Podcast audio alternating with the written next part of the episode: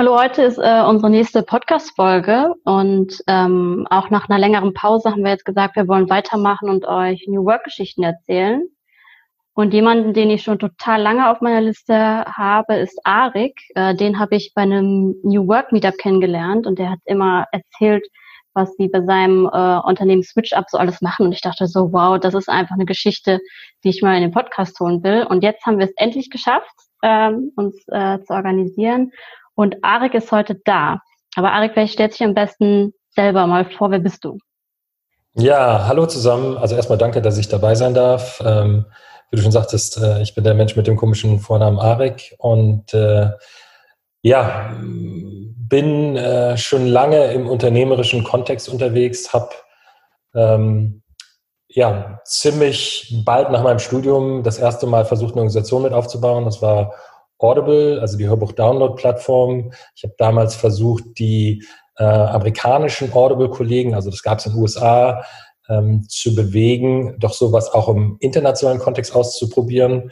Und äh, daraus ist dann quasi das erste internationale Geschäft von Audible entstanden.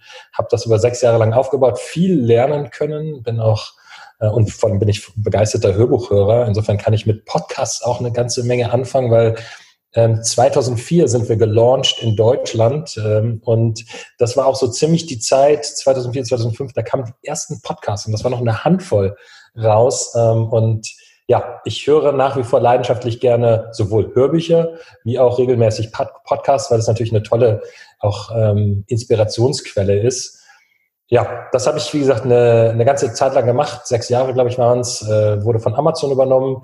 Ich habe für mich die Entscheidung damals gefällt, einen anderen Weg dann einschlagen zu wollen. Habe erst nochmal ähm, bewusst auch mental durchgelüftet, insofern, dass ich drei Jahre ähm, Auszeit genommen habe. Das war nicht geplant, sondern es wurden schlussendlich drei Jahre daraus, ähm, weil ich das Gefühl hatte, ich hatte sehr viel Energie in das äh, investiert, was ich getan habe, also dem Aufbau von Audible in Deutschland und ähm, hatte das Bedürfnis, mich ganz anderen Dingen widmen zu wollen. Also habe mich damit, äh, ähm, also ich bin im Prinzip, habe ein One-Way-Ticket gebucht nach Südamerika, bin dann lange Zeit in Argentinien, in Buenos Aires hängen geblieben, habe da vom Weinkurs über den Tango-Kurs, später Improvisationstheater und dann auch einem längeren Meditationsaufenthalt im Schweigekloster allerlei Dinge äh, für mich ausprobiert. Ähm, manche davon waren echt hart, also insbesondere letzteres ähm, aber auch total wertvolle neue Perspektiven aufgezeichnet. Und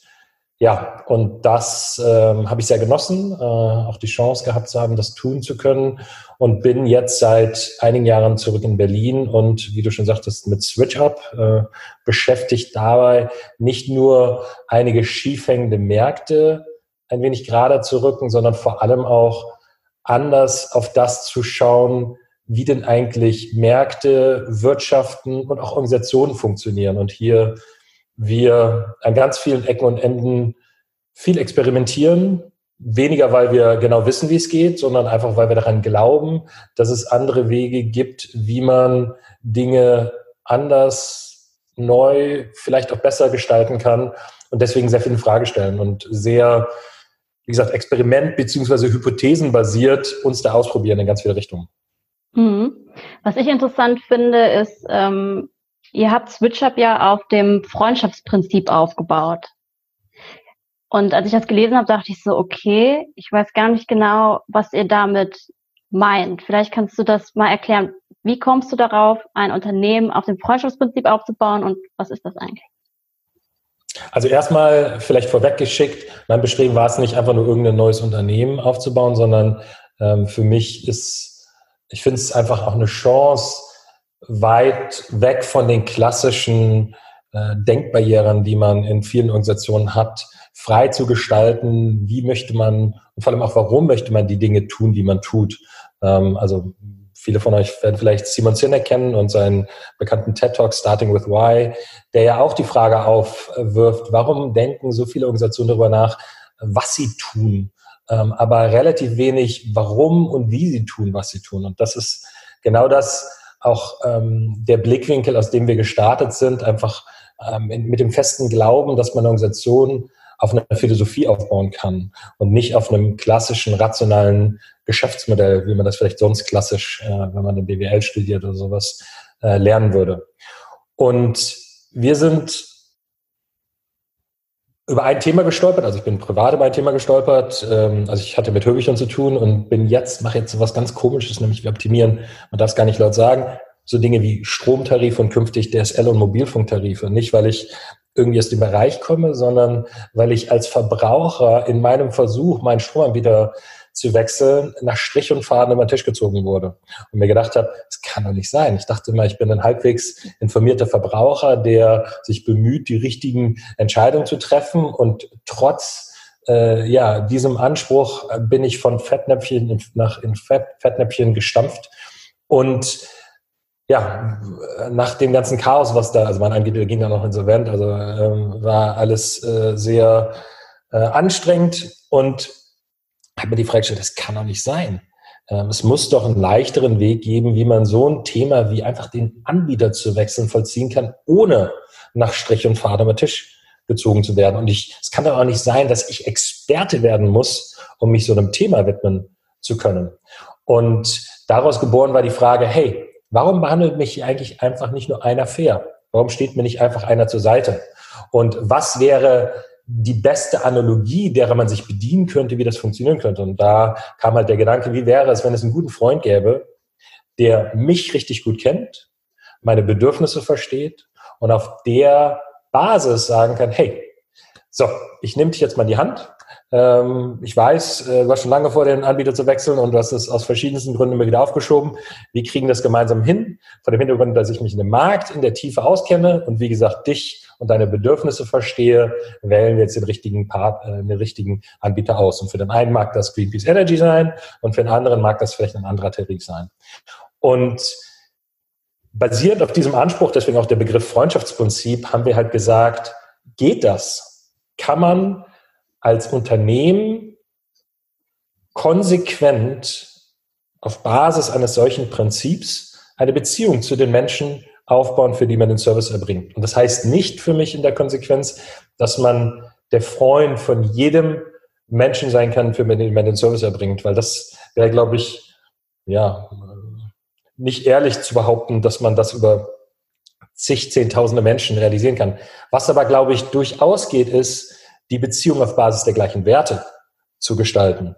Und ähm, also wir alle haben wahrscheinlich äh, gewisse Vorstellungen, wenn wir an eine gute Freundschaft erinnern, denken, äh, was, was wir damit verbinden. Und äh, erstmal allen voran will ich einfach ehrlich behandelt werden. Ähm, und ähm, also ein Freund würde mir auch nicht den äh, Tarif von einem Anbieter empfehlen, bei dem der Freund zufällig eine Provision bezahlt bekommt, sondern würde sagen, hey, ähm, ich verdiene bei dem nichts, aber die sind toll, wähl die aus. Und für uns heißt das dann auch im Umkehrschluss genau solche Dinge zu tun. Also wir, unser Service ist kostenfrei. Und da werden viele sagen, wie kann das schon sein? Dann sagen wir erstmal, also der Markt hängt in so vieler Hinsicht schief, inklusive dem, wie man als Dienstleister, wie wir es sind, bezahlt wird, weil wenn man zu Check24 oder Verivox geht, dann verdienen solche klassischen Vergleichsportale über eine Provision. Und wir bedienen uns dem gleichen Modell, wohl wissen, dass es in vieler Hinsicht eigentlich die falschen Incentives äh, erzeugt, tun das aber mit dem Anspruch, uns davon nicht leiten zu lassen, sondern ehrlich mit den Menschen umzugehen, für die wir unseren Service erbringen. Und deswegen heißt das für uns, wenn wir auch diesem Prinzip konsequent treu sein wollen, natürlich auch Tarife vorzuschlagen, bei denen wir nichts verdienen. Und deswegen kennt unser Empfehlungsalgorithmus, der die Tarifempfehlung berechnet, bewusst auch nicht, welche Höhe wir pro Anbieter verdienen, sondern er schlägt ganz häufig übrigens Tarife vor, bei denen wir nichts verdienen. Und dann zeigen wir das auch ähm, an, wenn man den auswählt. Und dann sagen wir ganz einfach, der Anbieter mag übrigens nicht, was wir tun. Wir möchten dir aber einfach, weil wir ehrlich mit dir umgehen wollen, trotzdem diesen Tarif anzeigen. Und du entscheidest jetzt einfach für, für dich, möchtest du denn zu dem wechseln, dann machen wir das für dich, auch wenn das für uns mit einigem Mehraufwand verbunden ist und wir halt nichts verdienen. Oder klicke auf den anderen Knopf, dann zeigen wir dir an alternative Tarife an, bei denen wir auch was verdienen und schlussendlich kannst du so für dich die Entscheidung ähm, treffen. Zumal unser Ziel ja ohnehin nicht ist, jetzt einmal deinen Anbieter zu wechseln, sondern wir messen uns intern daran, wie viele der Menschen, die unseren Service nutzen, nutzen den, solange sie leben. Mhm. Und ähm, äh, das Schöne ist, ähm, die Zahl derer, die unseren Service immer noch nutzen, in, und seitdem sie quasi, äh, es gibt ja ungefähr sechs Jahre jetzt, ähm, liegt weit über 90 Prozent, die immer noch äh, mhm. mit dabei sind. Und äh, das ist für uns einfach das schönste Kompliment, äh, neben den tollen Rückmeldungen, die wir an vielen Stellen immer wieder bekommen, ähm, zu sehen, hey, da scheinen Menschen sehr stark zu schätzen zu wissen, wie wir vorgehen. Und äh, das, das äh, ist auch in den Feedbacks, die wir sehr regelmäßig erhalten. Oder auch wenn man sich im Internet mal umschaut, äh, auf den verschiedenen Rezensionsplattformen, dann kriegt man, glaube ich, einen relativ schnell einen guten Eindruck, dass auch die Menschen, für die wir unseren Service erbringen, nicht nur ähm, die eigentliche Dienstleistung erkennen, sondern zu schätzen wissen, wie wir rangehen in dem, was wir tun. Und das sicherlich nicht bei jedem, aber doch bei einigen Menschen auch rüberkommt. Ja, mhm. und das ist, also vielleicht den Bogen komplett nochmal zu spannen, ist halt immer die Frage, warum steht man morgens auf? Und ähm, äh, wenn man auch unser Teamquerschnitt nimmt, also wir haben einen ganz bunten Dunstkreis an Kollegen vom ehemaligen Koch, der mehr als zehn Jahre ähm, ja, als Koch gearbeitet hat und noch nie zuvor im Bürokontext war, ähm, oder ähm, einem Lehrer oder einer Journalistin oder jetzt, wir haben gerade ähm, eine neue Kollegin ähm, an Bord geholt, die in der Städteplanung war. Also äh, wirklich ein bunter Kreis an Menschen, die, glaube ich, äh, einige Sachen verbindet. Zum einen den Wunsch, nicht einfach einen Job machen zu wollen, sondern etwas, von dem ich das Gefühl habe, dass es ja einen positiven Impact um ähm, das um mich herum, die Umwelt, die Menschen, äh, die Gesellschaft, ähm, vielleicht ganze Märkte äh, schafft und stiftet. Und zum anderen, äh, der gemeinsame Nenner ist, äh, wir haben halt, glaube ich, erstmal wahnsinnig smarte Kollegen, aber die alle vor allem auch Metafähigkeiten mitbringen, sowas wie Reflexionsfähigkeit oder ganz viel Initiative, ähm, Durchhaltevermögen, ganz viel Positivität im Herangehen auch an neue Sachen. Und deswegen ist auch uns total egal, was sind die Fachkenntnisse, die man so klassisch mitbringt, sondern äh, wir glauben, wenn man diese Metafähigkeiten verbunden einfach mit dem Wunsch, was bewegen zu wollen, zusammentut, dass dann da ganz viele wunderbare Dinge bei rauskommen. Und ja, Freundschaftsprinzip ist, glaube ich, eins, was auf den Punkt bringt, wo man dann morgens gerne aufsteht und sagt, ich tue das, was ich tue. Mhm. Was ich interessant finde, viele starten ja mit hehren Prinzipien und sagen, wir wollen die Welt ein Stückchen besser machen und scheitern aber oft dann doch an der Realität oder an der wirtschaftlichen Realität, sag ich mal. Wie stellt ihr denn sicher, dass ihr wirklich, ihr sagt, das ist das, warum wir morgens aufstehen und davon wollen wir nicht abweichen, weil dann brauchen wir es nicht machen. Also wie stellt ihr das sicher? Also, äh, ist eine gute Frage. Ich kann für mich sagen, ich möchte nicht Teil einer Organisation sein, die nicht äh, nach solchen Prinzipien agiert. Und wenn wir das zu irgendeinem Zeitpunkt nicht mehr tun, bin ich falsch in der Organisation. Und insofern äh, würde ich eher dann aufhören wollen, was wir tun, als das krampfhaft fortzusetzen, wenn sich das wirtschaftlich nicht mehr darstellen lässt. Ähm, ja, das wäre für mich äh, die Prämisse. Und ähm, abgesehen davon glaube ich aber auch, dass, dass eine, auch unter ökonomischen Gesichtspunkten eine total wenig bedachtes Thema ist, dass wenn Menschen zufrieden sind mit dem, was wir als Organisation tun, ähm, dann, dann erzeugt das, glaube ich, ganz wahnsinnige Kräfte, die da frei werden. Ähm, also sei es einfach nur, dass wir wie wahnsinnig weiterempfohlen werden. Und ähm, also bei uns ist das größte oder eine der größten Ausgabenblöcke sind äh, das Geld, was wir investieren, damit Menschen überhaupt wissen, dass wir existieren. Ähm, und ähm, äh, also äh, Google und Co. ist wahnsinnig teuer, da zahlt man mehrere Euro für einen Klick. Äh, und ähm, äh, da wir, da viele der Menschen uns sehr zu schätzen scheinen, ist es quasi an der Tagesordnung, dass wenn einer äh, gewechselt ist, weil er es vielleicht vom Arbeitskollegen gehört hat, dann äh, äh, die Mutter, den Großvater ähm, äh, und die Schwester ähm, auch noch äh, unterstützt äh, bei dem Wechselvorgang, weil man erkennt, hey, das funktioniert ja wirklich, das funktioniert viel einfacher, als ich es gedacht habe. Ähm, und vor allem ich mag, wie die das machen. Und ähm, weil häufig, wenn wir, wenn wir klassisch nur betrachten würden, wir haben jetzt hier eine Person auf einem klassischen Marketingwege angesprochen. Da verlieren wir ganz häufig Geld. Wenn du aber einbeziehst, all die Menschen, die uns einfach weiterempfehlen, weil sie sagen, ich finde das einfach toll, wie er an die Sache rangeht, dann auch einmal, auf einmal funktioniert es auch auf der ökonomischen Seite. Und mhm. damit schafft man sich ja quasi auch ja, Möglichkeiten, die wenn man ganz klassisch rational an sein Geschäftsmodell rangeht äh, und vielleicht einfach versucht, auch so ein klassisches Freunde empfehlen, Freunde-Programm aufzusetzen, weiß ich gar nicht, ob das funktionieren will. Zumal wir zahlen übrigens nichts für Weiterempfehlungen, sondern ähm, bewusst auch nicht, weil wir sagen, entweder ist unser Service so gut, dass man den aus freien Stücken weiterempfiehlt, ähm, oder halt nicht. Hm. Ähm, und insofern bin ich zuversichtlich, dass ähm, das ökonomisch auch ja ganz viel Potenzial entfalten kann und damit würde ich wieder würde ich voll darauf setzen, dass uns das auch weiterhin gelingt.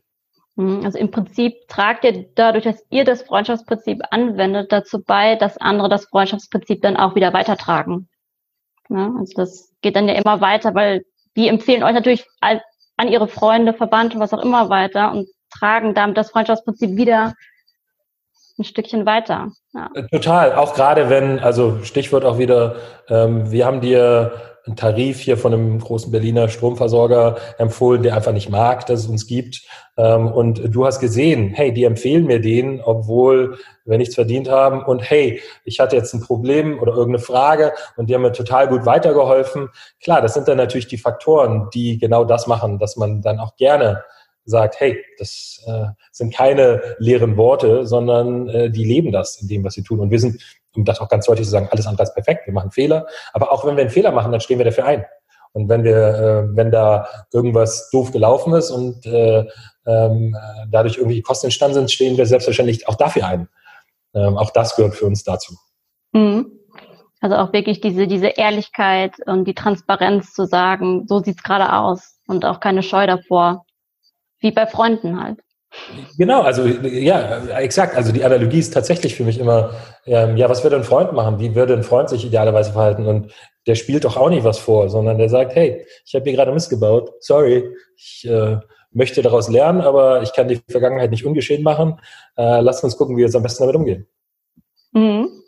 Du hast ja auch am Anfang gesagt, dass ihr ähm, sehr experimentierfreudig seid und euer Vorgehen immer auf Hypothesen aufbaut. Kannst du da vielleicht ein bisschen erzählen, wie ihr das macht? Weil du hattest ja auf dem Meetup zum Beispiel mal gesagt, dass ihr mit Knoppers von einem Werkstore standet, um, um Leute zu rekrutieren. Das fand ich einfach so cool, dass ihr das einfach ausprobiert habt. Deswegen glaube ich, dass das für alle interessant, darüber mehr zu erfahren. Mhm. Also, das ist auch wieder aus einer Not heraus geboren, insofern, als dass wir erstmal in den Markt gegangen sind, von dem viele gesagt haben, das kann gar nicht funktionieren, was ihr tut. Da sind äh, viel zu viele starke Kräfte am Werke, beziehungsweise ähm, Anbieter werden euch platt machen. Und ja, wenn du in so einen Kontext dich hineinwagst und auch gar nicht weißt, äh, was sind denn nun die Herangehensweisen, die erfolgversprechend sind, dann glaube ich, bleibt keine andere Wahl, als sehr systematisch Hypothesen zu formulieren und die dann an der Praxis zu erproben. Und genau das haben wir getan. Und äh, wir haben gerade in den ersten anderthalb Jahren sehr viele schöne Hypothesen formuliert, die nicht funktioniert haben.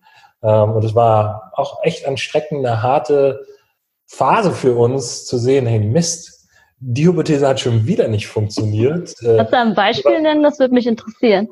Ähm, also, ähm, wer sind Menschen, die die, äh, für die unser Thema relevant ist. Einmal natürlich jeder, der eine Wohnung hat, weil er hat wahrscheinlich Strom zu Hause und viele auch noch einen Gasanschluss und einen DSL-Anschluss und so weiter. Insofern ist es erstmal für Privathaushalte natürlich total relevant, aber gleichermaßen auch neben Restaurant, Café, äh, ein Kiosk, äh, also alles, was da im physischen Raum an Orten ist, wo man Einkäufe oder sonstige Sachen tätigt. Und ähm, am Anfang haben wir uns die Frage gestellt, auch als wir getestet haben, wir haben uns mal von Ikea gestellt und haben versucht, einfach Leute zu fragen, könnte so ein Service funktionieren? Und es wollte keiner mit uns sprechen. Irgendwie, ich weiß nicht, ob die gedacht haben, der nächste Stromvertreter oder was auch immer da, da die Wahrnehmung war, aber es hat auf jeden Fall gar nicht funktioniert. Und dann haben wir gedacht, es ist doch vielleicht viel einfacher, wenn wir ähm, mal in verschiedene Restaurants oder Cafés reingehen und denen die das Thema äh, erzählen und schauen, ob die interessiert sind, weil ähm, ich fand es irgendwie komisch an den Gedanken, wir klingeln jetzt mal nach Haustier von der Person und fragen, weil das so der klassische Handelsvertreter-Gedanke wäre. Und da dachten wir, es ist doch viel leichter, ins Café zu gehen. Haben mhm. wir dann auch gemacht und das äh, ziemlich äh, äh, wiederholende Feedback war, oh, nicht noch einer, der mir so einen Stromkrams verkaufen will. Ähm, also wir merkten, wir sind da auch wieder auf ganz viele Vorteile gestoßen. ist natürlich auch schwer zu beurteilen erstmal. Wir behaupten wahrscheinlich, also wir haben einen ähnlichen Wortlaut wahrscheinlich gebraucht wie andere, die da schon waren. Und wie kann man auch da erkennen, wer meint es ehrlich mit mir und wer will mir nur einfach wieder was andrehen. Und deswegen ähm, ja, war die Hypothese äh, relativ schnell wieder belegt, dass das ein äh, funktionierender Kommunikationsweg sein könne. Und äh, wie gesagt, in der Reihe gab es dann relativ viel, auch auf Marketingseite, was nicht funktioniert hat. Oder äh, du hast eben das Beispiel ähm, des Knoppers gesagt, es waren Hanutas, die wir beidseitig beklebt haben mit Aufklebern. Da ging es nicht um äh, die Gewinnung von, in Anführungsstrichen, Kunden, ähm, sondern da ging es um die Frage, wie können wir passende Kollegen finden, weil wir äh, über lange Phasen das Glück haben, dass wir wesentlich mehr Nachfrage haben, als wir bedienen können und deswegen ja die ähm, die passenden Kollegen für uns äh, der Weg sind, ähm, um uns da auf der Ebene entwickeln zu können. Und dann haben wir uns vor verschiedene Kontexte gestellt. Ähm, es gibt einen großen, sehr großen Versender in Deutschland, äh, bei dem standen wir zum Beispiel davor und ähm, äh, ja, äh, wir dachten, wenn wir diese ähm, äh, Hanutas mit dem Aufkleber, da stand was drauf nach dem Motto, ähm, ähm, Unternehmen auf einer Philosophie aufbauen und Service neu denken, Lust dabei zu sein. Und ähm, wir haben viele von diesen Hanutas verteilt. Das Ergebnis war, wir kriegten eine ganze Menge Anrufe das waren aber die Personalabteilungen, die uns sagten, was bildet ihr euch ein, hier sowas zu verteilen? Ähm, und was äh, die tatsächliche, das tatsächliche Finden von Kollegen ähm, betraf, das war tatsächlich einer, der großartig ist. Insofern würde ich sagen, so hat sich gelohnt. Aber wir haben uns trotzdem vorgestellt gehabt, dass das besser funktioniert. Insofern haben wir dann irgendwann auch hier die Hypothese, dass das ein guter Weg ist, widerlegt und äh, uns auf andere Dinge konzentriert, wie jetzt eher so Seiten wie Good Jobs oder TBD, ähm, wo wir einfach wunderbare Kollegen äh, überfinden. Mhm. Ich habe gesehen, dass ihr auch ähm, so Netzwerkevents macht, dass ihr im Prinzip sagt, wir laden zu uns ins Büro ein, natürlich jetzt während Corona schwierig, ähm, um einfach Leute kennenzulernen. Und die können uns auch kennenlernen, um zu gucken, passt die Chemie. Wie seid ihr darauf gekommen und was macht ihr da genau? Also wir machen vieles in der Richtung. Auch, auch da experimentieren wir ziemlich viel an, an Formaten. Der Gedanke ist im Prinzip, wie kann ein Kennenlernen stattfinden, das nicht ähm, auf dem klassischen Bewirb dich mal äh, Prozess gestaltet ist? Ähm, oder auch, ähm, es geht ja nicht nur um Bewerbung oder potenzielle Kollegen, sondern generell um Austauschbeziehungen. Und wenn ich jetzt nur mal den Kontext des Bewerbungsprozesses klassisch nehme, dann muss ich mich ja quasi, bevor ich eigentlich einen Einblick habe in die Organisation, schon entscheiden, äh, will ich mich da überhaupt bewerben. Ähm, wobei ich als Person, wenn ich selber jetzt äh, einen neuen Job suchen würde, immer mir erst die Frage stellen würde, ähm, wer sind denn die Menschen eigentlich, äh, die dahinter stehen und fühlt sich das gut an, mit denen zusammenarbeiten und vor allem, wie arbeiten die? Was ist das Mindset, das die mitbringen? Wie sind die intern organisiert? Und ich habe selten Stellenanzeigen äh, gesehen, die da viel Aufschluss drüber geben würden, ganz zu schweigen, dass ich es, ja, äh, auch das einfach zu dünn fände, um auf der Basis für mich eine Entscheidung treffen zu können. Und deswegen ist, glaube ich, dieser ganze Prozess des, ähm, sowohl aus Bewerbersicht als auch aus ähm, Organisationssicht, hängt schief. Und äh, wir haben halt gesagt, der erste Schritt sollte doch sein, dass ähm, gemeinsam sich in die Augen gucken und ein Gefühl zu, äh, füreinander bekommen, ob sich das richtig anfühlt und was braucht es, um das zu ermöglichen. Und deswegen haben wir ganz viel mit verschiedenen Kennenlernabendformaten ähm, experimentiert. Immer, wir haben eine schöne Dachterrasse mit dem Grill und den dann halt angeworfen und ähm, äh, wir, wir ähm, ja, haben da einfach eine ungezwungene Atmosphäre versucht zu, zu schaffen und dann gesagt, hey, wer wem das Ganze zusagt, so wie wir ticken, ähm, der, da freuen wir uns über einen weiteren Austausch und wer nicht, ist auch vollkommen respektiert. Und genauso auch mit anderen Formaten, die, wie gesagt, gar nichts mit Bewerbung zu tun haben, sondern wo wir einfach sagen, wer sind spannende Menschen, mit denen man einfach in den Austausch gehen möchte und da auch Meetup ähnlich ähm, einen, einen Rahmen zu schaffen, Ideen äh, äh, in die Luft zu werfen und zu gucken, was kann dabei rauskommen. Weil es gibt ja viele Organisationen, die ja an ganz vielen Stellen da experimentieren und auch spannende Ansätze haben. Und da, ja, glaube ich, passiert insgesamt viel zu wenig Austausch. insofern auch, ähm, auch wie euer, wie euer Meetup ja auch, dass ähm, äh, mir an ganz vielen Stellen schon spannende Inspirationen mitgegeben hat. Mhm. Ähm, was ich noch interessant finde, du hast ja gesagt, ähm, dass ihr Leute aus unterschiedlichsten Branchen jetzt dabei habt. Ähm, ihr seid total divers. Ähm, und auf eurer Webseite steht auch, dass ihr selbst organisiert arbeitet, in Rollen arbeitet. Vielleicht kannst du dazu sagen, wie ihr das genau macht, weil da gibt es ja die verschiedensten Ansätze, Holokratie, Soziokratie, Schlag mich tot. Was, habt, was macht ihr? Mhm. Also erstmal, wir machen kein dogmatisches System, sondern wir gehen auch hier wieder aus, was sind einmal Glaubenssätze, wie wir ähm, gemeinsam miteinander arbeiten möchten und ähm, was sind Herausforderungen, die uns da begegnen und welche Ansätze mögen uns helfen, bei einzelnen dieser Herausforderungen hier eine Lösung zu schaffen. Deswegen machen wir auch kein Copy-Paste eines Gesamtsystems, sondern sehr gezielt äh, bedienen wir uns da einigen Elementen. Deswegen sind wir auch, also wir haben Holokratie schon mehrfach uns genauer angeschaut, ähm, abgerückt, weil wir das Gefühl haben, das ist zu ein rigides System. Ähm, aber aus der Soziokratie, da bedienen wir uns in der Tat viele Ansätze, um vielleicht mal ein Beispiel zu geben. Ähm, wenn wir haben, wir haben ein ähm, wahrscheinlich in einigen Punkten ungewöhnliches Teammeeting, das wir einmal die Woche haben. Und als Teil dieses Teammeetings geht es unter anderem ja auch um Entscheidungsprozesse.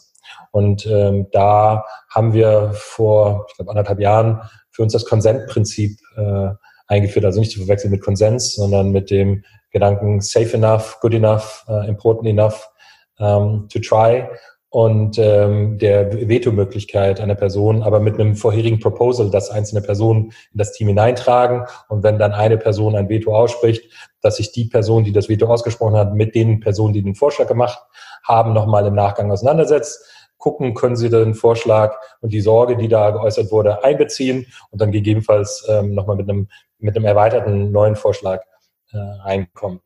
Genau, und das sind einfach so Dinge, da war mehr die Frage, wie wollen wir Entscheidungen fällen, ähm, was sind die Möglichkeiten, der man sich da bedienen kann und so, weil ähm, das mache ich im Prinzip schon seit 15 oder fast schon 20 Jahren ähm, im Recruiting-Kontext, auch bei Audible, zu Audible-Zeiten haben wir jedem Vetorecht eingeräumt. Also jeder im Team kann ähm, einen neuen Kollegen vetoen, äh, weil wir sagen, es gibt nichts Wichtiges als die Frage, wer sind die neuen Menschen. Und insofern war mir dieses Grundprinzip immer schon geläufig, zumal ich glaube, die, die, ähm, die meisten Entscheidungen sind, glaube ich, nicht so weitreichend wie die Frage, wen äh, holt man an Bord. Insofern, warum sollte man das da nicht auch anwenden können? Und genau, das äh, hat sich für uns sehr bewährt. Ähm, und dann haben wir auch immer wieder im weiteren Verlauf ähm, auch in dem Meeting Struktur als solches ähm, äh, weitere Elemente ähm, äh, eingeführt. Wie kann man auch, wenn man zu 40 zusammensitzt, signalisieren, Zustimmung, Ablehnung, also sehr viele auch äh, handzeichenbezogene Sachen, die da äh, einen Aufschluss zur Stimmungslage geben, ähm, ohne da große Komplexität zu erzeugen. Und das, viele dieser Sachen funktionieren ungewöhnlich gut, inklusive der, mein Favorite in diesem Meeting ist Moodlight am Schluss, in dem jeder sagen kann, äh, wie es einem geht. Und das ist für uns nicht nur ein Show-Ding, sondern ähm, das ist echt teilweise hart, äh, was da zur Sprache kommt. Also wenn äh, jemand sagt, ich leide gerade unter Depressionen. Äh, ich habe totale Angstzustände. Ähm, ich weiß nicht, wie ich damit umgehen soll. Ähm, dann ist das natürlich einerseits erstmal ein Riesenschritt für die Person, das zu äußern. Andererseits gerade für empathische Personen totales Gewicht zu schultern, aber gleichzeitig auch die Chance dann, sich gegenseitig zu unterstützen, ähm, wie, ja, äh, das sonst wahrscheinlich kaum entstehen wird, beziehungsweise immer nur in sehr kleinen Grüppchen, während hier sehr viel Rücksicht entsteht dadurch, dass man weiß, wie es einer Person geht und ähm, vor allem man, wenn man an, an in eine Organisation geht, ich ja nicht mein Sein ablegen will, nachdem ich morgens äh, durch die Tür gehe, sondern ich bin ein Mensch mit Ecken und Kanten und dazu gehören Ängste, Sorgen, alles, äh, was mich als Person ausmacht. Und warum soll ich das verstecken müssen? Warum kann ich das nicht aufzeigen? Und ähm, dieses Moodlight hat halt zum zu einem Ziel auch zu sagen, du kannst der ganze Mensch sein, der du bist. Ähm, und es, es, liegt natürlich jedem frei. Ähm, also es ist keine Muss-Veranstaltung, sondern eine Kann-Veranstaltung. Ähm, aber es wird halt sehr stark äh, davon Gebrauch gemacht. Und das, glaube ich, beflügelt dann auch mal wieder neue Kollegen, die am Anfang wahrscheinlich im ersten Meeting krass, was hier abgeht, aber dann im Folgeverlauf selber auch sagen, hey, ich mache davon auch für mich Gebrauch, weil ich halt nicht dieses Versteckspiel ähm, länger vollziehen muss. Mhm. Genau. Das, das, ist ja ein super wichtiger Aspekt, der mir immer wieder in der wissenschaftlichen Literatur unterkommt. Die sagen, ähm, wenn ein Unternehmen wirklich selbst organisiert arbeiten will, und das tut er ja, dann braucht es halt diese psychologische Sicherheit. Und indem ihr in diesem Meeting das ja einführt und das dann auch ernst nimmt, was dabei rauskommt, und ich sage, ja, mein Gott, stell dich nicht so an, reiß dich mal zusammen, zeigt ja auch jedem, jeder neuen Person, dass sie hier wirklich sicher ist, ne? Als ganze Person. Ja, ich würde fast auch wieder den Bogen zurückspannen zu dem Beispiel von eben, ähm, dem Freundschaftsprinzip und der, mhm. der Frage, ähm, wie würde ein guter Freund damit umgehen, wenn er einen Fehler gemacht hat? Ähm, da ähm, klassisch, äh, ähm, also gerade im Unternehmenskontext würde man wahrscheinlich so tun, als ob man äh, selber nicht verantwortlich ist, ähm, während hier einfach so sagen, hey, ja, ich habe hier Mist gebaut äh, und das ist vollkommen okay. wir sind nicht perfekt. Das heißt nicht, dass wir uns zurücklehnen und immer sagen, wir gehen den einfachsten Weg, aber ähm, es gehört wie selbstverständlich auch dazu, dass Dinge mal nicht so laufen, wie man sich das wünscht. Und das ist ja nicht nur im Geschäftlichen so, ist im Privaten genauso. Und warum auch hier Versteckspiel spielen, wer sozusagen, es ist so, befreit das nicht in ganz starkem Maße, ähm, das einfach auf dem Tisch legen zu können und schafft das dann nicht auch eine ganz andere Art von Beziehung. Also ob das nun innerhalb des Teams ist oder ob das auch zu den Menschen, für die wir unseren Service erbringen, ist, weil die sagen, hey, ja, die haben hier gerade Scheiß gemacht und das hat mich echt frustriert, aber ähm, die sind offen damit umgegangen und ich weiß das total zu schätzen, dass sie es ausgesprochen haben. Mhm. Und, ähm, ja, insofern, ich glaube, das ist, das schafft, glaube ich, nochmal auch ein anderes Miteinander, weil klassisch bist du halt in einer Organisation, wo das rationale Du gefordert ist und ähm, ja, äh, es wäre doch eigentlich unrealistisch zu glauben, dass wir nur auf der rationalen Ebene existieren. Ähm, und warum den anderen Teil ausblenden? Warum den nicht zuzulassen? Weil, äh, du sagtest ja gerade, Rückhalt entsteht ja dann, wenn ich weiß, auch wenn ich Mist baue, ähm, dass ich dann nicht fallen gelassen werde. Und ja, ich glaube, auch das ist ein bisschen so wieder die Frage, die du eben gestellt hast, auch im Kontext ähm, werden wir unseren Werten weiter treu bleiben, wenn es ökonomisch nicht funktioniert. Es ist ja auch hier so.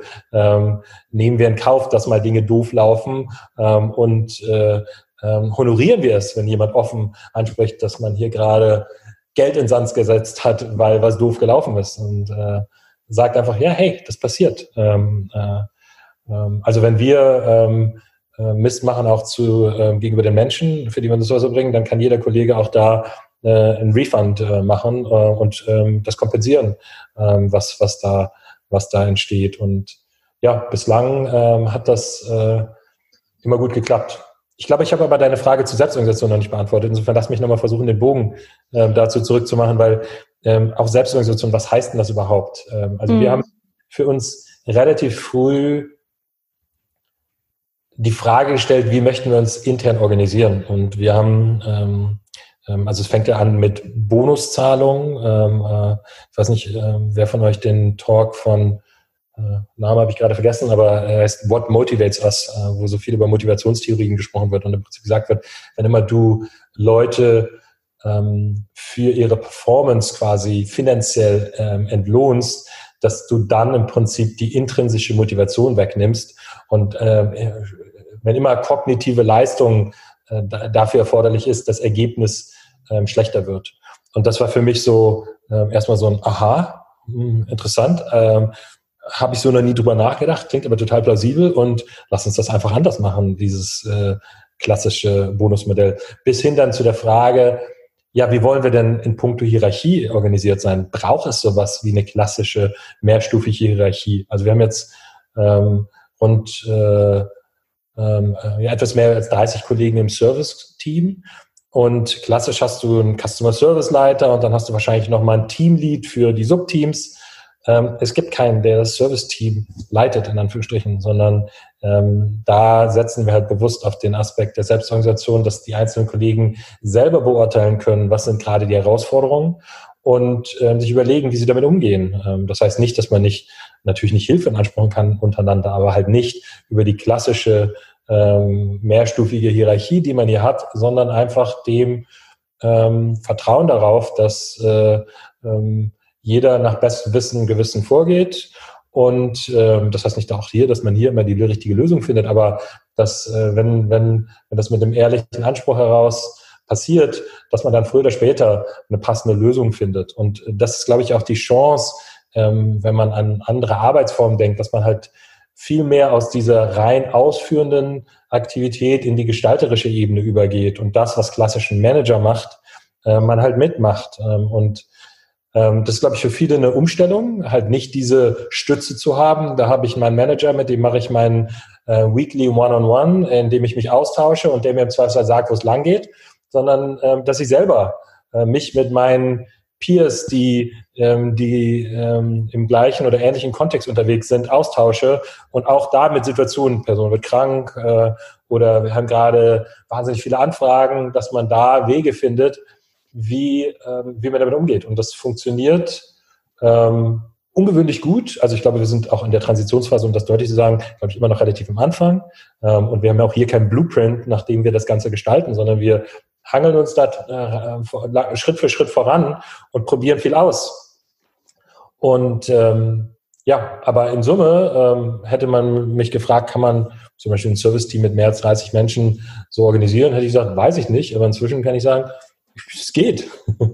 Insofern äh, ähm, auch, auch was du eben sagtest nochmal, das ist halt kein dogmatisches Holokratie oder Soziokratie, sondern das sind halt viele Dinge, die wir uns entleihen und du hast eben auch das Thema Rollenmodell angesprochen. Also das findest du der jüngste Schritt, den wir hier noch vollziehen, zu sagen, ist diese Abteilungsdenke in Anführungsstrichen immer noch zeitgemäß oder sollte man nicht immer mehr in Rollen äh, denken und Rollen begriffen als ich kann vier, fünf Kernrollen haben, die völlig bereichsübergreifend angeordnet sind. Also es kann sein, eine Rolle ist im Recruiting, eine ist äh, in meiner Service-Rolle, eine ist ähm, im ähm, neues Gehaltsmodell zu entwickeln, was vielleicht eine temporäre Rolle ist, die zum Ziel hat, einen Vorschlag zu machen. Und wenn der Vorschlag entstanden ist, löst sich die Rolle wieder auf. Und dann mache ich vielleicht noch ähm, eine Moderationsrolle in, in, so einem Team-Meeting und vielleicht noch ein, zwei andere Rollen. Und dann selber zu gucken, wie organisiere ich meine Rollen untereinander, ähm, die im Blick zu behalten. Wir gehen in Richtung eines Ampelsystems, wo wir im Prinzip aufzeigen, ähm, sind die Sachen on track. Ähm, äh, gerade wenn wir im Service-Kontext äh, viele Anfragen haben, ist halt unser Anspruch, auch schnell zu reagieren, um da dann zu sehen, wenn der Backlog zu groß wird, dass man da erkennen kann, beziehungsweise bei anderen Themen, dass man da selbst ähm, die Ampel auf den jeweiligen Status einstellt, ähm, um, um ja so auch anderen Kollegen überzuzeigen, äh, das sind einfach die Themen, auf die ich mich gerade konzentrieren möchte, um ja äh, zu gucken, dass die nicht ins Hintertreffen geraten. Mhm. Was ich interessant finde, ähm, du hattest ja ganz am Anfang gesagt, dass ihr Leute aus unterschiedlichsten Bereichen habt und dadurch hilft es sehr wahrscheinlich, wenn man, wenn die Leute nicht in einer Abteilung sind, sondern in verschiedenen Rollen, weil die dann ja ihre Kompetenzen viel breiter einsetzen können. Hast du das schon beobachtet oder seid ihr, wie weit seid ihr da? Also es knüpft so ein bisschen, äh, deine Frage knüpft ja so ein bisschen an, äh, äh, ich weiß nicht, ob das äh, an, an, Fachwissen anknüpft, weil du sagst unterschiedliche Hintergründe, weil klassisch studiert man dann ja ähm, Städtebau oder ähm, Lehramt oder was auch immer das Thema sein mag. Ich bin nicht sicher, ob das tatsächlich die entscheidenden Dinge sind, die den Kontrast erzeugen oder ob es einfach ähm, andere Persönlichkeitseigenschaften sind, die eher mhm. wieder auf Metaebene liegen, äh, die dann diese Vielfalt ausmachen. Aber ähm, schlussendlich äh, würde ich sagen, absolut ähm, bereichert sich das, dass man da äh, auf unterschiedliche Weise rangeht. Aber ähm, gerade so ein Thema wie Reflexionsfähigkeit, ähm, sagen wir, das ist total wichtig, um immer wieder den Abgleich zu machen. Ähm, ob das nun auf ein Experiment bezogen ist, bin ich hier gerade in der richtigen Richtung unterwegs? Sollte ich noch einen Schritt weitergehen oder sollte ich einen Schritt zurück, einen Schritt zur Seite und eine andere Abbiegung äh, auswählen? Ähm, und wenn du dann natürlich andere Kollegen als Sparing-Partner hast, die dir Feedback geben ähm, da, und die auch immer eine starke Reflexionsfähigkeit verfügen ähm, und natürlich einfach auch andere Blickwinkel mitbringen, dann glaube ich, befruchtet sich das total und dann gelingt es, auch sehr komplexe Themen gut zu bewältigen. Mhm. Ähm, viele führen ja auch äh, Selbstorganisationen ein, weil sie sagen, dann ist man ja viel flexibler und man kann schneller reagieren. Jetzt sind wir gerade in der Corona-Zeit. Ne? Das hat ja viele dann doch überraschend getroffen. Wie hat euch die Selbstorganisation denn geholfen, ähm, ja, mit, mit, äh, mit dem Lockdown und überhaupt mit Corona gut umzugehen? Ich glaube, es hat es uns ziemlich einfach gemacht, die, mit der Veränderung, die da in der Konsequenz äh, sich uns allen gestellt hat, umzugehen. Also ich glaube, wir hatten sowieso schon äh, von dem Kontext, das Setup, das es uns relativ leicht gemacht hat. Äh, man muss ja nur sein, äh, sein Laptop mitnehmen und äh, dann kann man quasi von überall aus so ziemlich jede Tätigkeit machen, mit dem wir uns beschäftigen. Insofern waren wir sowieso schon ortsunabhängig und ähm, hatten auch immer wieder Phasen, in denen einzelne Personen remote aktiv waren. Also eine Kollegin zum Beispiel hat im Januar drei Wochen lang aus äh, Neuseeland gearbeitet und das ging auch. Ähm, und das war pre-Corona noch. Ähm, aber was, glaube ich, noch wahrscheinlich stärkeren Einfluss gehabt hat, war ja die Art, wie wir uns Themen gestellt haben. Und wenn du eh schon sehr stark dich mit ähm, den Dingen auseinandersetzt, die da passieren und nicht nur, wie gesagt, auf der Ausführungsebene, sondern auf der Gestaltungsebene und äh, ja, äh, weißt, wie du dich einmal mit den Kollegen, mit denen du direkt im jeweiligen Rollenkontext aktiv bist, aber auch wenn notwendig darüber hinaus austauschst, dann, ähm, und du zudem auch die Vertrauensbeziehung hast äh, zu den Kollegen, mit denen du ähm, ja, zusammen voranschreitest, dann kann sich das, glaube ich, relativ gut transferieren in so einen Remote, äh, äh, primär Remote-Kontext. Und ja, deswegen war es für uns äh, überraschend einfach. Also wir haben ähm, schon bevor die meisten Organisationen auf Remote umgestellt, ähm, den Schritt gemacht gehabt ähm, und hatten gesagt, jeder kann selbst entscheiden. Also am Anfang haben wir gesagt, jeder sollte remote arbeiten. Inzwischen sagen wir, jeder entscheidet selbst, äh, äh, weil wir haben einige Kollegen gehabt, die haben gesagt, äh, ich möchte einfach aus dem Büro, mir fällt die Decke auf den Kopf, wenn ich die ganze Zeit zu Hause bin. Und ähm, das ist dann eine sehr kleine Besetzung, die sind vor Ort im Büro, aber die meisten sind remote. Also ich bin auch bis auf eine Handvoll Tage in den letzten Monaten äh, remote aktiv gewesen und ja, äh, überrascht, wie gut das funktioniert. Ähm, zeigt vielleicht auch wieder, dass äh, mitunter solche Herausforderungen wie Corona ein Veränderungs- und Lernbeschleuniger sein können. Mhm. Ähm, ihr experimentiert ja ganz viel und äh, geht ja immer Schrittchen für Schrittchen voran. Ähm, was ist denn jetzt so der nächste Schritt, den ihr machen wollt? Also was ist eure nächste Hypothese, die ihr testet? Also das Rollenthema ist für uns eine große Nuss. Ähm, also es wäre vermessen zu sagen, wir hätten die schon geknackt. Ganz im Gegenteil, da sind wir an vielen Stellen am Experimentieren und alleine schon auch sowas wie, ähm, also wir haben früher ähm, äh, einzelne, zum Beispiel im Service-Kontext hatten wir viele Fokus-Teams. Das waren so, wenn man so will, Unterabteilungen in einem Service-Kontext. und wir gehen halt jetzt davon weg und sagen, es gibt Rollen, und dann gibt's Fokuskreise, aber du bist halt nicht mehr nur aktiv in dem einen Fokusteam, sondern du kannst halt Rollen in ganz unterschiedlichen Focus Circle haben. Und das klingt erstmal einfach, ist aber alles andere als einfach, weil ähm, das erfordert erstmal sehr viel Kommunikationsleistung, weil ähm, gerade wenn ich jetzt mir vorstelle, ich habe fünf Rollen, äh, wie priorisiere ich zwischen den Rollen? Welche Informationen brauche ich, um richtig priorisieren zu können? Ähm, welche Sorgen und Ängste sind auch vielleicht damit verbunden, nicht mehr diesen klassischen äh, Teamkontext, der aus einer Abteilung heraus resultiert, zu haben, sondern zu sagen, du bist nicht mehr Teil eines Mikrokosmos-Teams, sondern klar, du bist noch Teil unseres Gesamtteams, aber ansonsten hast du verschiedene Peers, mit denen du auf Rollenebene zusammenarbeitest.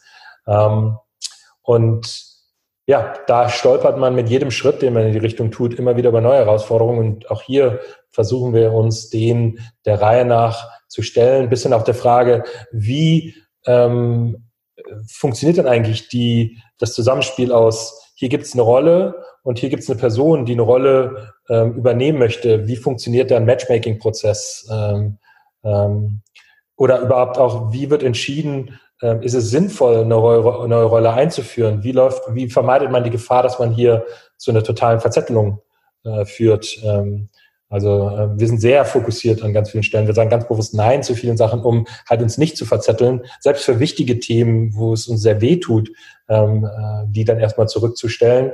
Aber in dem Glauben daran, wenn wir sehr fokussiert vorgehen, wird es uns gelingen, unsere Energie ganz anders zu hebeln. Und das braucht halt auch dann hier einen sehr klaren Priorisierungsprozess. Ähm, und wie kann man den so gestalten, dass jeder seine Ideen einbringen kann ähm, und dann für jeden auch transparent nachvollziehbar ist, was glauben wir ist der Impact ähm, durch diese Aktivität? Ähm, was ist der Aufwand, das Ganze einzuführen, um so dann halt einen priorisierten Backlog zu haben an potenziellen Rollen, denen wir uns perspektivisch widmen. Und ja, da haben wir kein Patentrezept für, wie das Ganze in der Praxis ausschauen sollte, sondern wir tasten uns, wie gesagt, Schritt für Schritt daran. Mhm. Was mich noch total interessiert ist, du hattest ganz am Anfang gesagt, dass du dir eine längere Auszeit genommen hast und ähm, auch im Schweigekloster warst. Und wenn ich dich reden höre, höre ich immer eine sehr, sehr starke Haltung und ein, ne, also dass du an das Gute im Menschen glaubst, dass du sagst, es muss doch möglich sein und dass du es halt anders machen willst. Hat dich diese, diese Auszeit dahin gebracht oder wie stark schätzt du den Einfluss da raus? Gute Frage. Also ich glaube, dass, also wer sind wir als Mensch? Ich glaube, wir sind einmal geprägt natürlich durch das Umfeld, in dem wir aufwachsen, mit den Menschen, die ähm, ja gerade in den frühen Lebensjahren uns sehr stark prägen. Ähm, aber im Zeitverlauf unseres Lebens wir wahrscheinlich ähm, sehr stark durch die ähm, Erfahrungen, äh, die wir sammeln, äh, immer weiter geprägt werden. Und ähm, ich glaube schon, dass ich ähm, schon über einen sehr langen Zeitraum ähm, sehr starke Glaubenssätze gehabt habe, aber die, glaube ich, im Zeitverlauf sich weiter, immer weiter verstärkt haben. Vielleicht auch dadurch, ähm, ähm, also ich glaube, ich war immer,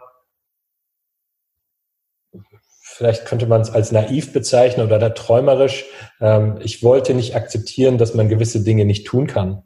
Und ähm, ich hatte vielleicht das Glück, Erfahrungskontexte gehabt zu haben, in denen ich gesehen habe, hey, das geht wirklich.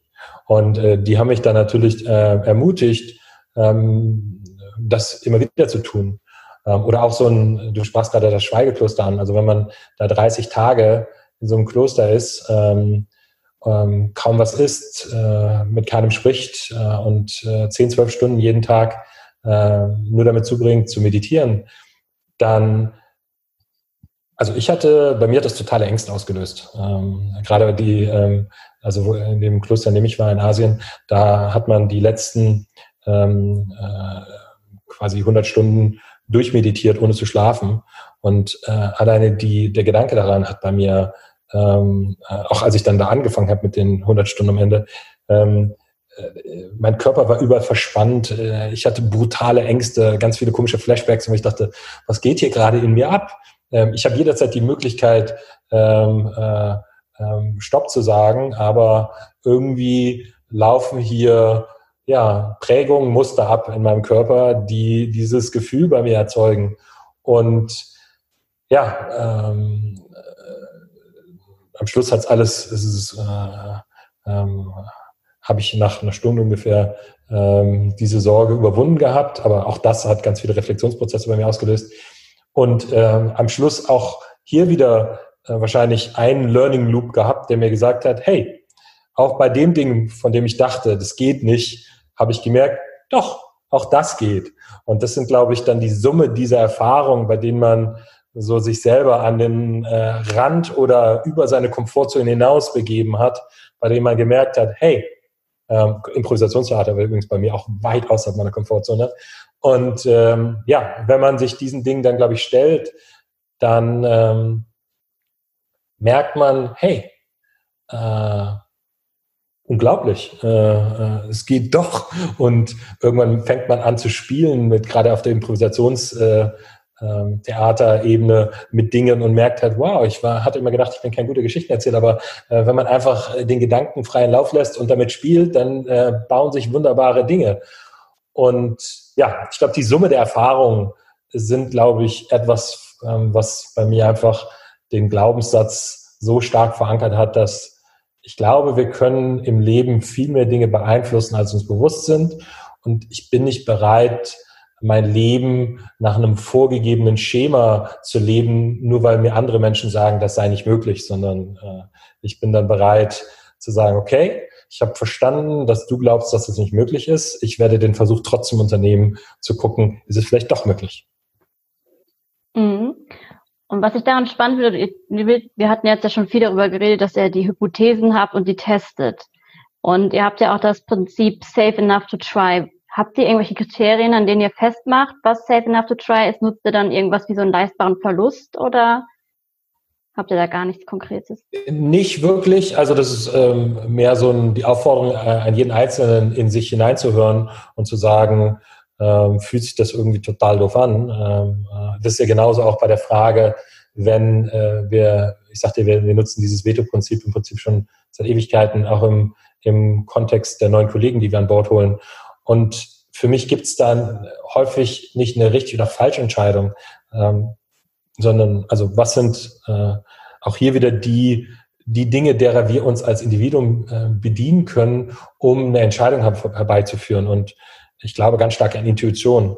Und ähm, ich glaube, dass es nicht fair wäre, ähm, eine Person ähm, aufzufordern, zu rechtfertigen, warum sie denn zu dieser oder jener äh, intuitiven äh, Entscheidung gekommen ist, sondern dann einfach zu respektieren. Du glaubst, da fühlt sich irgendwas in der Bauchgegend komisch an, die Person als Kollegen an Bord zu holen und dann gilt es, das zu respektieren. Mhm.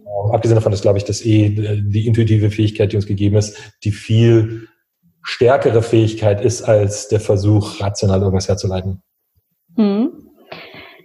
Mega spannend. Ich komme äh, jetzt zu, zu meiner liebsten Abschlussfrage und die ist, was würdest du denn anderen raten, die sich auf diesen New Work Weg machen wollen? Okay, das ist eine sehr pauschale Frage. Ich würde ähm, erstmal damit starten und sagen, das äh, anknüpfen an das eben genannte, wir haben viel mehr Möglichkeiten, unser Leben zu gestalten, als den meisten Menschen bewusst ist. Und wir müssen uns nicht in ein Muster pressen lassen. Und ähm, die erste Frage für mich wäre, fühlt sich der Kontext gut an, in dem du aktuell bist? Wenn nicht, hey, ähm, was äh, äh, vor dem Hintergrund, dass wir so viel Zeit im Job verbringen, äh, hat die Entscheidung hier etwas für sich zu wählen, in dem es einem wirklich gut geht, ähm, ja, glaube ich, einen riesen Einfluss auf die eigene Lebensqualität. Und warum nicht das für sich nutzbar machen und warum, ähm, wie das, glaube ich, vielen Menschen geht, einfach in so einem Hamsterrad festhalten, weil es irgendwie äh, extern einem gesagt wird, aber du hast doch jetzt so einen tollen Job bei Großkonzern XY und äh, du verdienst so viel Geld. Ähm, und guck mal, du, die nächste Beförderung steht dir auch kurz bevor. Ähm, warum würdest du das aufgeben? Das wäre doch dumm. Andere wären so glücklich, wenn sie deine Situation wären. Und dann bleibt man halt in seinem Hamsterrad gefangen. Versus zu sagen, was glaube ich für mich zu brauchen, dass es mir einfach nur gut geht. Und wie kann ich das auch vereinbaren mit dem, was ich über mich hinausgehend äh, an, an, an Effekten für das Leben um mich herum, äh, die Menschen um mich herum, die Umwelt um mich herum gestalten zu wollen. Und da, glaube ich, gibt es gerade, wenn man sich in Berlin umschaut, inzwischen viele Organisationen, die aus diesem Blickwinkel heraus versuchen, sich als Organisation zu entwickeln, die auch quasi auf so, eine, so einem Blickwinkel gegründet wo, wurden. Und ähm, da ähm, wahrscheinlich ähnlich wie bei uns auch nicht die Patentrezepte haben, aber ausreichend Spieltrieb mitbringen, sich da in ganz viele Richtungen auszuprobieren. Und deswegen ist immer die Frage, bei Großkonzern XY kannst du sicherlich dein Fachwissen in einem Spezialbereich viel besser ausbilden, als du das in einer kleinen Organisation kannst, weil da natürlich äh, die Spezialisierung vorherrscht. Äh, und du kriegst wahrscheinlich auch äh, einfach ein Vielfaches an Geld, was du in der kleinen Organisation bekommst was den Charme einer jungen Organisation, die sich gerade auch solchen neuen Arbeitsformen widmet, äh, bietet, ist, glaube ich, eher, ähm, gerade wenn die Organisation klein ist, dass du einen sehr starken horizontalen Einblick äh, und Überblick bekommst äh, und ähm, dich damit auch in unterschiedlichen Kontexten ausprobieren kannst. Und gerade wenn es dann eine Organisation ist, die mit äh, so Themen wie Selbstorganisation oder Rollen ähm, experimentiert, da einfach dann auch den Raum hast, ähm, ganz aktiv viele Dinge zu ziehen. Also ähm, Wir sprachen eben von äh, einem Kollegen, der auf unser Honute eingegangen ist, bei uns an Bord gekommen ist, äh, heißt Christoph, ein wunderbarer Mensch, ähm, der äh, ist ein schönes Beispiel, der ist bei uns im Service-Kontext gestartet und hat dann ähm, äh, sich ähm, äh, ganz proaktiv Rollen gezogen, hat gesagt, hey, ich sehe gerade, wir haben hier ähm, keinen, der das Reporting-Thema übernimmt, ich mache das mal. Und hat dann so ein wildes Google-Sheet aufgemacht. Dann hat er gesehen, wir haben noch immer keinen Teamplan, okay, ich baue mal einen Teamplan, den wir immer noch nutzen, der inzwischen wahnsinnig gut ausgestaltet ist. Ähm, ähm, oder ähm, inzwischen ist er bei uns äh, im HR-Kontext unterwegs. Ähm, aber das sind alles Dinge, die er gezogen hat, äh, äh, weil er gesehen hat, hier ist ein Problem, hier gibt es keinen, der einen Hut dafür aufhat. Und dann er sagt immer, du sprichst irgendwas dagegen, wenn ich mir einen Hut aufziehe. Nicht? Okay, los geht's. Und, und ähm, wenn man so gepolt ist äh, und nicht wartet, bis jemand am Schreibtisch steht und sagt, hättest du vielleicht Lust, dies oder jenes zu tun, sondern man aktiv rausgeht und sieht, hey, wow, hier gibt's ein, ein Riesenspielfeld an Möglichkeiten. Welche dieser Möglichkeiten sollte ich mich widmen? Ähm, dann glaube ich, ähm, also setzt natürlich immer voraus, dass man auch sich nicht da verzettelt, sondern zielgerichtet in Sachen rangeht, aber ähm, äh, es ist nicht ein Mangel an Chancen in so einer Organisation. Gerade ähm, je selbstorganisierter, desto mehr, weil du hast ja nicht nur die inhaltlichen Herausforderungen, sondern du hast auch die strukturellen, gestalterischen Organisationsteam, die es zu lösen und knacken gilt. Und insofern, ja, ich glaube, das ist ein riesen Spielfeld für Menschen, die Lust haben, sich auszuprobieren ähm, und ja, vor allem, ich glaube, es ähm, auch anknüpfen an dieses eben genannte Moodlight-Thema, vielleicht auch nochmal die Chance, anders ähm, mit den Menschen, mit denen man dann tatsächlich Tag für Tag auch zusammenarbeitet, eine andere Art von Beziehung aufzubauen. Und ähm, ich finde es einfach toll, in einem Kontext zu sein, wo man weiß, der andere, mit dem ich hier zusammenarbeite, arbeitet auf jeden Fall nach bestem Wissen und Gewissen. Ähm, und ähm, auch wenn wir mal ähm, Dinge tun oder sagen, ähm, äh, wo sich etwas komisch anfühlt, dann können wir das offen aussprechen. Ähm, und dann weiß ich, ist die Bereitschaft in aller Richtungen da, offen damit umzugehen und die Sachen beizulegen und damit diese ganzen Politics, Office Politics Spielchen, ja, äh, in so einer Organisation einfach, ja, äh, glaube ich, nicht existent sind, beziehungsweise Minimum reduziert sind. Und das, glaube ich, erzeugt eine ganz andere Form von, zumindest für mich, von Lebensqualität. Mhm. Also sich erstmal bewusst machen, ne? was will ich eigentlich, was ist mir eigentlich wichtig und dann das einfach mal als Spielwiese zu sehen und mal was auszuprobieren. Genau, es gibt, ja, es gibt ja viele auch ähm, Organisationen, also mir fällt jetzt zum Beispiel an On, On Purpose, die sind ja im Prinzip eine Organisation, die sich zum Ziel machen, Menschen, die vielleicht vorher bei Adidas waren äh, oder irgendeinem Großkonzern ähm, und dann sagen, hey, das füllt mich nicht mehr aus. Ich möchte jetzt einen Schwenk machen und ähm, mich in einer anderen Organisation auszuprobieren. Und ähm, das kann man über so eine Organisation wie On Purpose machen oder man macht es einfach auf eigene Faust, weil hey, äh, Möglichkeiten gibt's wieder mehr als genug und äh, warum nicht einfach ähm, auf äh, Organisationen zugehen, gerade jetzt in Zeiten von Corona, wenn vielleicht man sowieso Kurzarbeit ist oder vielleicht seinen Job verloren hat, zu sagen, hey, gibt es eigentlich bessere Zeitpunkte, als sich dann äh, die Gelegenheit zu nehmen, auszuprobieren. Und ähm, ich glaube, die richtigen Organisationen, die so ticken, ähm, die werden da immer offen für sein. Die werden sagen, herzlich willkommen als Quereinsteiger. Ist total egal, ob du nun die Fachkenntnis mitbringst für diesen oder jenen Aufgabenbereich. Äh, Wenn es auf der Mindset- und der Metafähigkeitsebene passt, dann bringst du alle Voraussetzungen mit, Teil einer solchen Organisation zu werden. Mhm. Da fällt mir noch ein, was ich dich auch noch fragen will, ist, wenn ich jetzt zum Beispiel ein Startup gegründet habe und ich will so eine selbstorganisierte Organisation aufbauen, hättest du da dann Tipps für mich zu sagen, okay, das ist wirklich wichtig?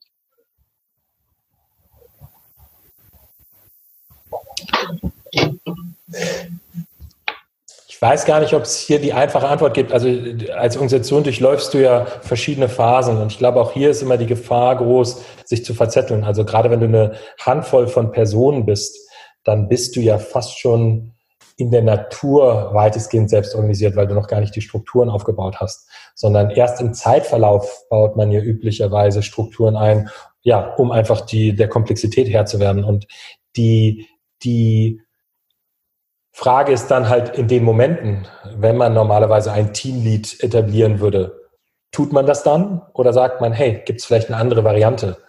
Ähm, und also, wie gesagt, wir haben hier auch keinen vorgezeichneten Weg, an dem wir uns entlanghangeln, sondern das ist mit jedem Schritt, ähm, auch mit jeder Größenveränderung, die man als Organisation durchläuft, stellen sich komplett andere Herausforderungen auf ganz vielen Ebenen.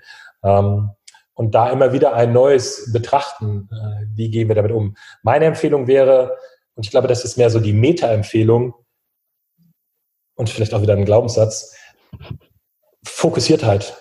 Also ähm, nicht sich mit äh, hypothetischen, was ist, wenn wir 30 Leute mehr sind, wie verhalten wir uns dann, sondern ähm, simplifizieren. Was ist das? Äh, was ist der zentrale Engpass, dem es, den es sich aktuell zu widmen gilt ähm, und den ähm, zu lösen?